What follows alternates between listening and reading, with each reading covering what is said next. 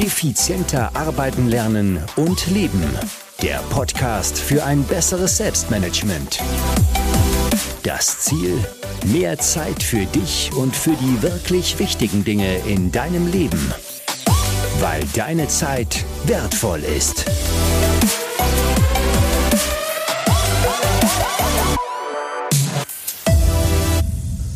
Herzliches Willkommen in dieser Podcast-Folge. Mein Name ist Thomas Mangold und ich freue mich sehr, dass du wieder mit dabei bist. Es ist schon einige Jahre her, da stieg eine gute Bekannte von mir ins Auto, wohl wissend, dass sie den Flieger, den sie erreichen wollte, wahrscheinlich nicht erreichen wird, es sei denn, der hat ebenfalls Verspätung. Zwei Gassen weiter hat's dann gekracht. Was das alles mit dem Thema Entscheidungen zu tun hat und was du zum Thema Entscheidungen wissen musst und wie du bessere Entscheidungen fällst, qualitativ hochwertigere Entscheidungen fällst, das sehen wir uns alles in dieser Podcast-Folge an. Bevor wir das aber tun, freue ich mich, dass dieser Podcast wieder einen Werbepartner gefunden hat.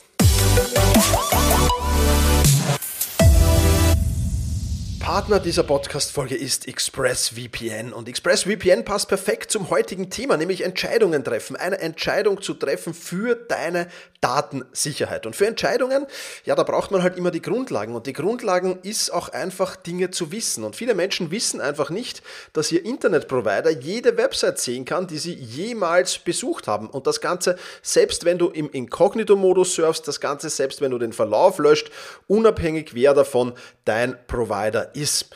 Und das solltest du auf jeden Fall verhindern, denn diese Daten, die werden natürlich, und das ist vollkommen legal, an Werbefirmen verkauft. Und deswegen darfst du dich nicht wundern, wenn ab und zu mal etwas aufpoppt äh, bei dir ähm, auf, als Werbung, wo du eigentlich ja, nicht weißt, wie, wie wissen die das eigentlich.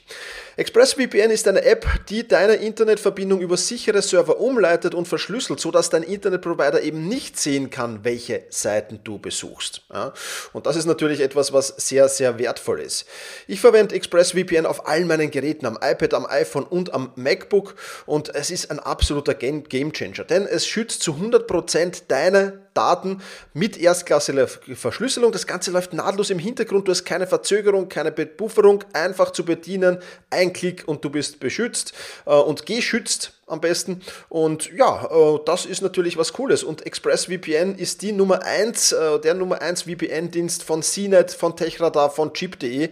Und du kannst es, wie gesagt, auf all deinen Geräten nutzen. Am Handy, am Computer, sogar am Router. Und das Ganze in Abo und damit ist deine ganze Familie geschützt. Das alles gibt es für weniger als 6 Euro im Monat und risikofrei zum Ausprobieren kommt das Angebot sogar auch noch mit einer 30 Geh also jetzt auf expressvpn.com slash effizienter. expressvpn.com slash effizienter. Dort bekommst du auf das Jahresabo noch zusätzlich drei Monate kostenlos obendrauf. Alle Infos dazu findest du natürlich auch in den Show Notes.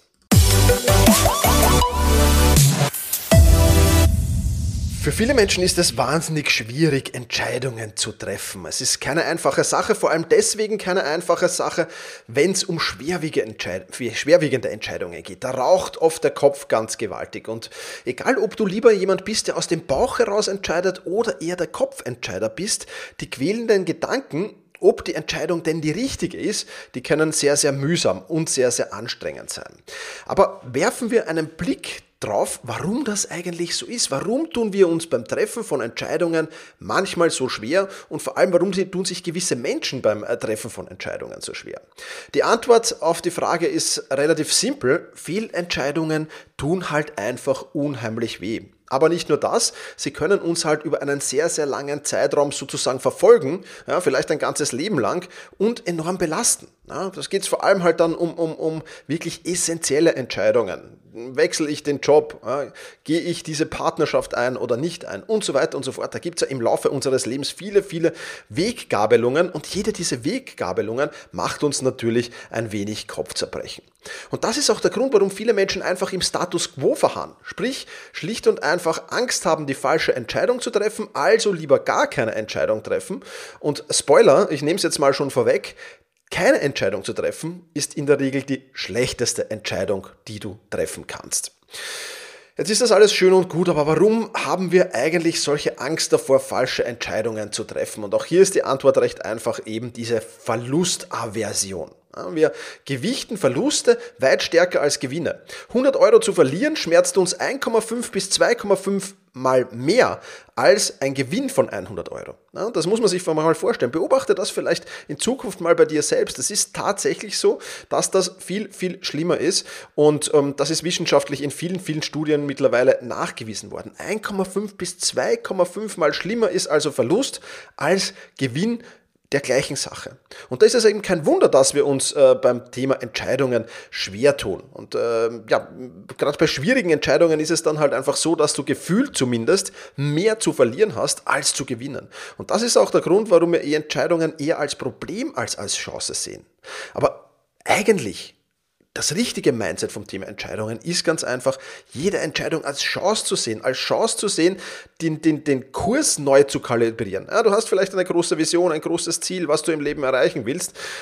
Das kann jetzt im, im, Business sein, das kann im Privatleben sein, das kann im Hobby sein, wo auch immer das ist. Du hast da vermutlich verschiedene ja, Pfeiler, die du ansteuerst oder Ziele, die du ansteuerst. Und jede Entscheidung, mit jeder einzelnen Entscheidung hast du die Möglichkeit, einfach dieses Ziel nochmal nachzukalibrieren, den Weg zum Ziel nochmal nochmal neu zu definieren. Und das ist eigentlich was Wunderbares und nichts Schlechtes. Und ja, klar, ja, es ist vollkommen klar, dass wir manchmal halt Entscheidungen treffen. Gut, die sind dann Fehlentscheidungen. Das gehört zum Leben dazu. Umwege gehören zum Leben dazu. Und da stellt sich jetzt eine spannende Frage beim Thema Entscheidungen. Sind diese, sind Entscheidungen nicht überbewertet? Wir messen großen Entscheidungen ein unheimliches Gewicht in unserem Leben bei, aber ist das überhaupt gerechtfertigt? Und da komme ich jetzt zurück auf die Geschichte meiner Bekannten. Ich habe dir ja schon erzählt, sie war zu spät dran, äh, die Chance, einen Flieger zu erwischen, war de facto bei Null. Trotzdem hat sie es versuchen wollen, vielleicht hat der Flug ja Verspätung, vielleicht passiert noch irgendein Wunder und ich erreiche diesen Flug. Also ist sie die Fahrt zum Flughafen angetreten, gestresst natürlich, logischerweise. Und wenn es wie so ist, gerade wenn man es eilig hat, dann passiert eben das, was nicht passieren sollte. Sie hat in einem anderen Fahrzeug die Vorfahrt genommen und es krachte. Zum Glück ist außer einem Blechschaden nicht gravierend viel entstanden. Die Fahrt anzutreten, um dieses Flugzeug doch noch zu erreichen, obwohl die Chance ziemlich gering war, war im ersten Moment also eine ziemlich beschissene Entscheidung. Ja, sagen wir es, wie es ist, nehmen wir es beim Wort. genau. Und ja, könnte man meinen, dass das ziemlich beschissen war, diese Entscheidung. Wenn man ihr Leben aber dann ein wenig nach vorne spult, war es eigentlich die beste Entscheidung ihres Lebens. Weil ziemlich exakt eineinhalb Jahre nach diesem Unfall heiratete sie ihren Unfallgegner. Ja, true Story. Ja, also alles tatsächlich passiert, was ich dir hier erzähle. Ja, und so gesehen war es doch die goldrichtige Entscheidung, die Fahrt zum Flughafen anzutreten. Ja, eigentlich schon. Ne? Und man muss das halt dann immer bewerten. Wie bewerte ich das jetzt? Ich meine, die Fahrt zum Flughafen anzutreten ist natürlich eine andere Entscheidung, als den Job zu wechseln oder sonst irgendwas. Aber nichtsdestotrotz, diese Geschichte verdeutlicht schön. Gut, gehen wir, gehen, wir, gehen wir die Geschichte meiner Bekannten weiter durch. Es war nämlich doch nicht so eine gute Entscheidung im Endeffekt. Oder vielleicht auch nicht. Ja, nicht im Endeffekt meine ich, denn die Ehe hielt nicht mal drei Jahre und endete in einem Rosenkrieg. Die Scheidung fraß nicht nur die Nerven meiner Bekannten, sondern auch den Geldbeutel und im Endeffekt, ja, war es jetzt wieder mal eine beschissene Entscheidung. Könnte man meinen, aber die Geschichte geht tatsächlich noch weiter, ja, äh, denn circa zwei Jahre später, nach ihrer ersten Scheidung, heiratete sie, heiratete sie ihren Scheidungsanwalt. Ja. Und soviel ich weiß, leben die beiden heute immer noch glücklich zusammen und haben eine Familie gegründet. Insofern war die Fahrt zum Flughafen, äh, die anzutreten, doch eine goldrichtige Entscheidung wieder. Äh, denn ähm, ja, ohne Unfall kein Ehemann 1 und ohne Ehemann 1 keine Scheidung und dadurch kein Scheidungsanwalt für Ehemann 2, der dann Ehemann 2 wurde. Und hier endet die Geschichte auch schon vorerst, also mehr hat es dann nicht mehr parat. Ob es jetzt so schlau war, gerade einen Scheidungsanwalt zu heiraten, ich weiß es nicht, ja. Das wird die Zukunft weisen, natürlich, ganz klar. Aber das sind halt schon spannende Themen. Und das Problem ist eben, wie bewerte ich eine Entscheidung? Wir müssen da jetzt mal genau hinsehen und schauen, ähm, wie kann ich jetzt eine Entscheidung wirklich nach fachlichen Kriterien bewerten. Und da stoßen wir jetzt schon an, ein paar Probleme. Problem Nummer eins ist mal, die Beurteilung einer Entscheidung, ob die richtig war oder ob die falsch war, die kann immer nur im Nachhinein stattfinden. Das geht einfach nicht. Das lässt sich erst Tage, Wochen, Monate, vielleicht sogar erst Jahre später bewerten. Außerdem äh, kann das Ergebnis das dann rausgekommen ist, über die Qualität der Entscheidung etwas aussagen, muss es aber nicht wirklich. Das hatte die Geschichte meiner Bekannten äh, eindeutig, eindeutig äh, bewiesen. Ja. Also Problem Nummer eins, die Beurteilung kann erst im Nachhinein stattfinden. Problem Nummer zwei, wenn sie erst im Nachhinein stattfinden kann, ist ja auch kein Problem. Aber wann ist jetzt der genaue Zeitpunkt der Bewertung? Ja, nehmen wir nochmals die Geschichte meiner Bekannten her. Wann bewerten wir die Entscheidung, ich versuche das Unmögliche möglich zu machen und dieses Flugzeug noch zu erreichen? Nach dem Autounfall? Bewerten wir es da? Oder bewerten wir es nach der Hochzeit von Ehemann 1 oder nach dem Scheidungsdrama oder nach der Hochzeit von Ehemann 2 oder nach der Heirat von Ehemann 2? Wann bewerten wir das? Ja, wann genau ist dieses im Nachhinein, dass wir zur Bemessung des Erfolges ansetzen? Sprich, wir müssen die Entscheidung, und das ist eigentlich Fakt, wir müssen die Entscheidung vom Ergebnis losgelöst bewerten. Die Qualität der Entscheidung ist nicht einzig und allein vom Ergebnis her zu bewerten, das ist nicht sinnvoll. Das bedeutet, wir müssen uns neben dem Ergebnis dieser Entscheidung noch weitere Qualitätskriterien einfallen lassen, ob eine Entscheidung gut oder schlecht war. Und da müssen wir einen Kriterienkatalog zusammenstellen. Und wenn wir diesen Kriterienkatalog zusammen haben und unsere Entscheidungen nach gewissen Key Performance Indikatoren, KPIs, ja, wenn wir unsere Entscheidung danach treffen, dann werden wir auf lange Sicht bessere Entscheidungen treffen und weniger dem Prinzip Zufall überlassen. Ja, denn eins ist klar, in dieser Geschichte meiner Bekannten, da waren extrem viele Zufälle dabei, extrem viele. Ja, aber eine gute Entscheidung überlässt relativ wenig dem Zufall und das ist das genau, was diese Qualitätskriterien aussagen müssen. Die Frage, um, um, auf die Frage, die ich eingangs gestellt habe, zurückzukommen, sind jetzt Bewertungen, äh, Entscheidungen überbewertet oder nicht? Nein, Entscheidungen sind auf keinen Fall überbewertet. Überbewertet ist lediglich das Ergebnis als einziges Qualitätskriterium einer Entscheidung festzumachen. Und das tun wir leider, leider Gottes. Wir machen eine Entscheidung einzig und allein am Ergebnis fest und nicht an anderen Qualitätskriterien. Und wenn wir uns andere Qualitätskriterien überlegen, dann werden wir auch lernen, qualitativ bessere Entscheidungen zu treffen ganz nebenbei. Und die gute Nachricht ist, das Treffen von Entscheidungen, das ist eben erlernbar. Du kannst es erlernen und du wirst dann die, die, diese, diese Qualitätskriterien, das ist das Wunderbare, werden dir auch den Schrecken vor der Entscheidung nehmen. Denn du hast ein klares Urteilsvermögen dann und stocherst nicht im Nebel. Ja, weil so eine Entscheidung zu treffen, ja, äh, und, und nur im Ergebnis festzumachen, okay, aber du hast dann noch andere Qualitätskriterien nebenbei, die dir dabei helfen, eine qualitativ hochwertige Entscheidung zu treffen. Und ich habe es ja auch ganz am Anfang dieses Podcasts angesprochen. Bauchentscheidungen gibt es, Kopfentscheidungen gibt es. Was ist jetzt besser? Ist jetzt die Bauchentscheidung besser oder ist jetzt die Kopfentscheidung besser? Es gibt Menschen, die entscheiden aus dem Bauch heraus und es gibt halt kopflastige Menschen. Und Kopf, Bauchentscheidungen wären also eher Entscheidungen aus der Intuition heraus. Ja, also du kannst Bauchentscheidungen auch Intuition nehmen, nennen quasi. Und Kopfentscheidungen, das ist dann eher die analytische Form, zu einer Entscheidung zu kommen.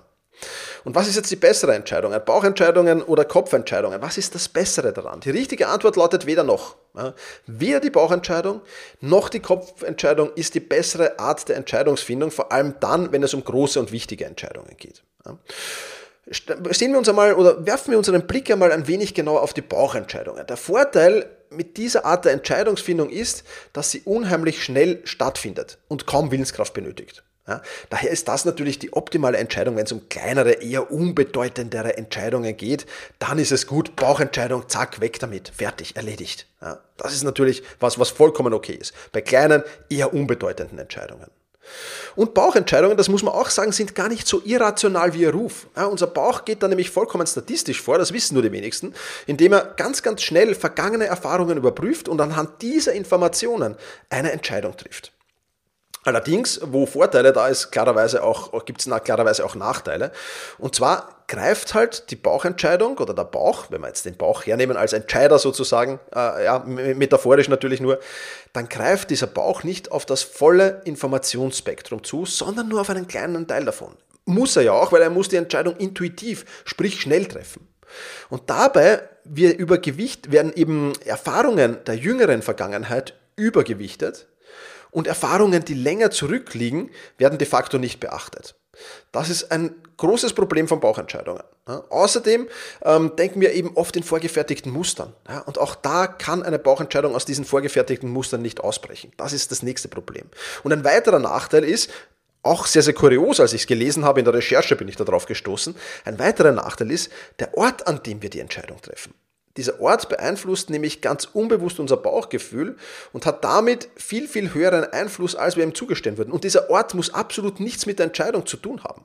Das ist das Kuriose dran. Also ein Ort, der oder ein Blick, auf das wir gerade werfen. Wenn wir, wenn wir ein, ein, gab, gab da so eine Untersuchung, ähm, man sollte das Taschengeld der, der, des, der, der Kinder der Kolleginnen und Kollegen schätzen und hat dann verschiedene Zahlen eingeblendet und je höher die Zahl war dann quasi, also wenn man da auf den Kalender geschaut hat oder so, dann gab es da einfach äh, höher, höhere Bewertungen. Also der Ort und das, was wir gerade sehen, hat einen unheimlichen Einfluss darauf, wie wir entscheiden. Und das ist eben der Nachteil von Bauchentscheidungen. Also Zusammengefasst, Vorteil extrem schnell, intuitiv, super für, für kleinere, unbedeutendere Entscheidungen. Nachteil, es wird nicht das ganze Informationsspektrum ausgenutzt, sondern die jüngere Vergangenheit wird extremst übergewichtet und vorgefertigte Denkmuster, da können wir nicht ausbrechen und eben der Ort ist eine, spielt eine entscheidende Rolle. Soweit einmal die Bauchentscheidung. Kommen wir jetzt zur Kopfentscheidung. Und bei der Kopfentscheidung, da gehen wir halt vollkommen analytisch vor. Die einfachste Methode einer Kopfentscheidung ist die berühmte Plus-Minus-Liste. was ist positiv an dieser Entscheidung, was ist negativ an dieser Entscheidung? Ähm, ja, das ist schon ein sehr rudimentäres System, aber das wäre halt eine analytische Entscheidung oder ein Weg zu einer analytischeren Entscheidung zu kommen, sagen wir so. Das heißt, wir zählen die positiven und negativen Effekte, die wir erwarten aus dieser Entscheidung, zählen wir auf, um eben Grundlage für die Entscheidung zu haben. Ja. Und außerdem versuchen wir nicht nur die Informationen der jüngsten Vergangenheit einzubeziehen, sondern das gesamte Informationsspektrum abzuklappern. Auch das ist natürlich ein Vorteil. Oftmals wird uns bei einer Kopfentscheidung auch viel eher klar, was für Informationen uns zum Beispiel noch fehlen und wo wir noch halt so ein bisschen Licht ins Dunkle bringen müssen, damit die Entscheidung dann auch wirklich auf fundierten ja, fundiertem Research, wenn man so will, und, und, und äh, daraus entstehenden Gedankengängen entstehen kann. Das ist schon ein wichtiger Punkt. Die Genauigkeit hat aber natürlich ihren Preis. Ja, der Nachteil von Kopfentscheidungen ist, sie sind unheimlich zeitintensiv und kosten halt auch ein hohes Maß an Willensstärke. Das muss man vollkommen berechtigterweise auch erwähnen. Jetzt haben wir Bauchentscheidungen und Kopfentscheidungen. Wir haben die Vorteile von Bauchentscheidungen, wir haben die Vorteile von Kopfentscheidungen. Aber wie ist jetzt der beste Weg der Entscheidungsfindung? Ja, das, was du tun musst, ist die Entscheidung nicht mehr vom Bauch oder vom Kopf zu treffen, sondern beide Parteien zu sozusagen Partnern in Crime zu machen. Das Zusammenspiel zwischen Bauch und Kopf ist unheimlich wichtig und bringt mit Abstand die besten Ergebnisse. Und dieses Zusammenspiel oder um dieses Zusammenspiel perfektionieren zu können, brauchst du allerdings klare Qualitätskriterien, klare Key Performance Indikatoren, nach denen du diese Entscheidung triffst. Du brauchst sprich, du brauchst einen klaren Leitfaden, um Kopf und Bauch zu verbrüdern. Anders ausgedrückt, musst du deine Bauchentscheidungen durch den Kopf gehen lassen quasi und anhand klarer Qualitätskriterien überprüfen. Und dabei durchläufst du einen 10-Schritte-Plan, den ich entwickelt habe. Ähm, ja, und zwar ja, es, es, kostet ein wenig mehr Zeit als diese berühmte Plus-Minus-Liste, klarerweise. Ist jetzt nicht gravierend viel mehr, aber trotzdem, es geht halt viel, viel mehr in die Tiefe und viel, viel mehr ins Detail. Deswegen ist das natürlich auch nur etwas für sehr, sehr wichtige und große Entscheidungen vor allem. Ja. Um schwere Entscheidungen zu treffen, brauchen wir also, wir brauchen zunächst einmal die Bauchentscheidung. Und dann analysieren wir die Bauchentscheidung anhand eines 10-Schritte-Plans, um eben die Qualität der Entscheidung massiv zu erhöhen. Und dann kommt die nochmalige Kontrolle durch den Bauch, ob der Kopf nicht irgendwo im Laufe der Entscheidungsfindung vollkommen falsch abgebogen ist. Und wenn wir das haben, dann haben wir den perfekten Weg, Entscheidungen zu finden.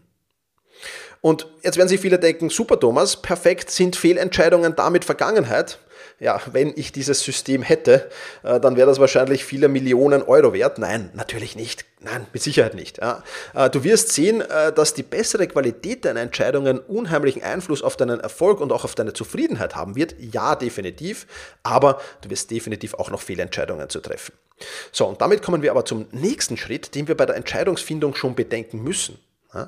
Was, wir brauchen also eine Methode, um die getroffenen Entscheidungen einer Kontrolle zu unterziehen damit wir sicherstellen können, dass wir, selbst wenn wir eine Fehlentscheidung treffen, dass wir die sehr, sehr schnell herausfiltern, dass es eine Fehlentscheidung ist und mit wenig Aufwand die eigentliche Entscheidung in eine gute Entscheidung umkehren.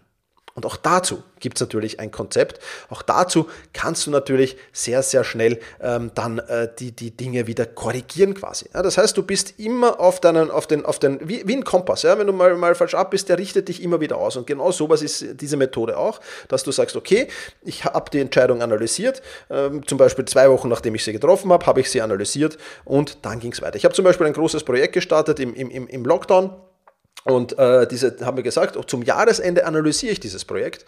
Und auch da hatte ich dann schon Key Performance Indikatoren. Was muss passieren, dass dieses Projekt eine gute Entscheidung war, eine richtige Entscheidung war, besser gesagt, eine richtige Entscheidung?